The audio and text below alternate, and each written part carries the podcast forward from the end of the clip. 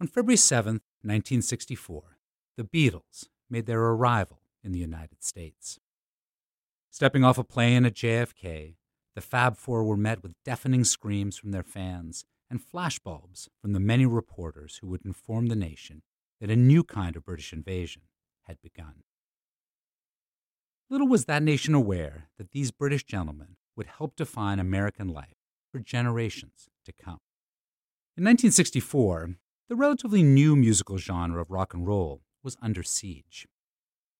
But after John, Paul, George, and Ringo brought the British invasion across the Atlantic, rock and roll saw a resurgence that helped cement what many people called race music as a core part of American identity. In the early 20th century, white Americans coined the term race music to describe the blues and jazz music created by black artists.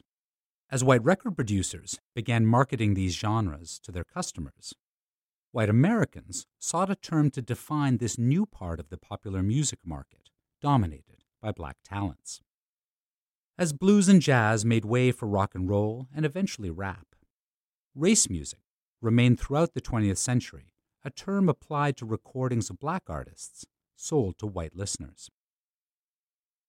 In the 1950s and early 1960s, the physical and racial divide created by urban sprawl marked black America as different and prohibited for white youth. Restrictive housing practices and economic disparities limited housing options for black Americans. White adults moved their families to the suburbs, leaving minorities behind in the city. For a young white American who had spent her or his entire life in a carefully cultivated white suburb, black America was forbidden and foreign. Surrounded by media defining young people as rebels, like James Dean, and stifled by a cookie cutter middle class lifestyle, teens identified with rebellion. By bringing black voices into white homes, radio and records, along with clubs and concert halls, allowed these rebels and roustabouts quick access to what all rebels need something taboo and off limits. The consumer market made note of white suburban interest in race music and began to provide more of these records to complement the demand. Radio DJs like Alan Freed started playing black music and imitating the voices of black DJs.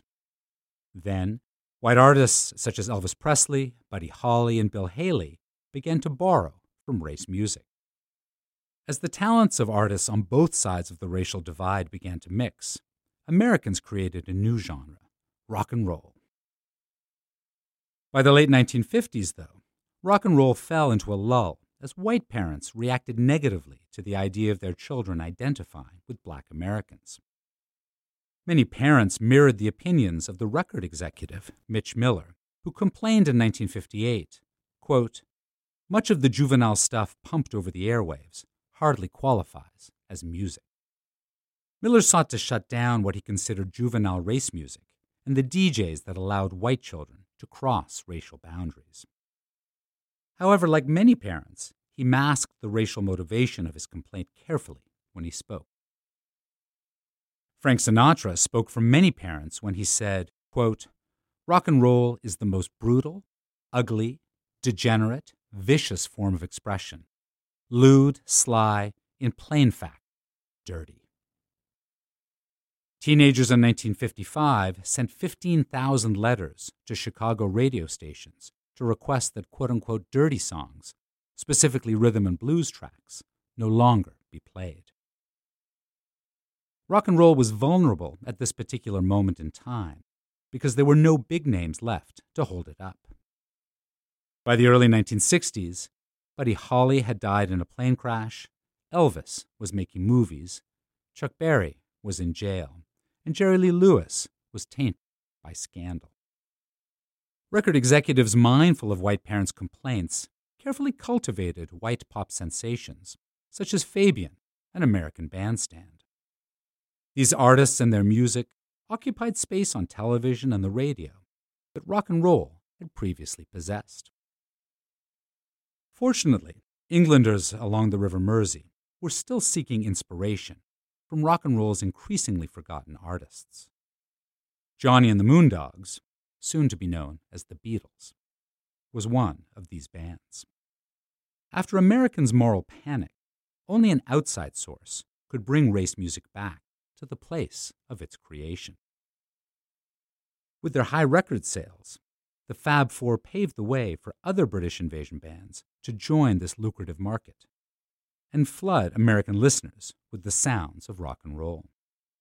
Rock and race music replaced Fabian, Pat Boone, and Perry Como at the top of the charts. And according to Marshall Chess of the record label Chess Records, blues musicians liked, quote, the fact that the Rolling Stones were covering their songs, and that, as a result, more and more people, particularly white people, would become aware of their music. Tell Me was one of the only original songs on the Stones' debut album, which was released in the US in May 1964. Keith Richards claimed that it, quote, reflected what they used to play at the Crawdaddy, a regular diet of Jimmy Reed, Bo Diddley, Muddy Waters, and some Slim Harpo. With many covers of blues and rock standards, this album fit neatly into the resurgence of popularity for race music. As white Americans adopted the outlaw rock and roll attitude of the Rolling Stones, they unknowingly identified themselves with a piece of black culture. In a twist on the moral panic that originally helped kill rock and roll in the 1950s, many white children since 1964 have continued to purchase and define their own experiences by music inspired or created by black Americans. Concerns over race music have also continued. White parents of the 1980s worried about rap music an anxiety that was institutionalized when Tipper Gore helped found the Parents Music Resource Center in 1985. In the 1990s, boy bands like NSYNC and the Backstreet Boys made rap more marketable to white children. More recently, Justin Bieber played a similar role. In 1964, when the Beatles first arrived in the States, they became a crucial part of a larger trend towards the revival of rock and roll, and to this day transform the relationship among music, race, and American identity.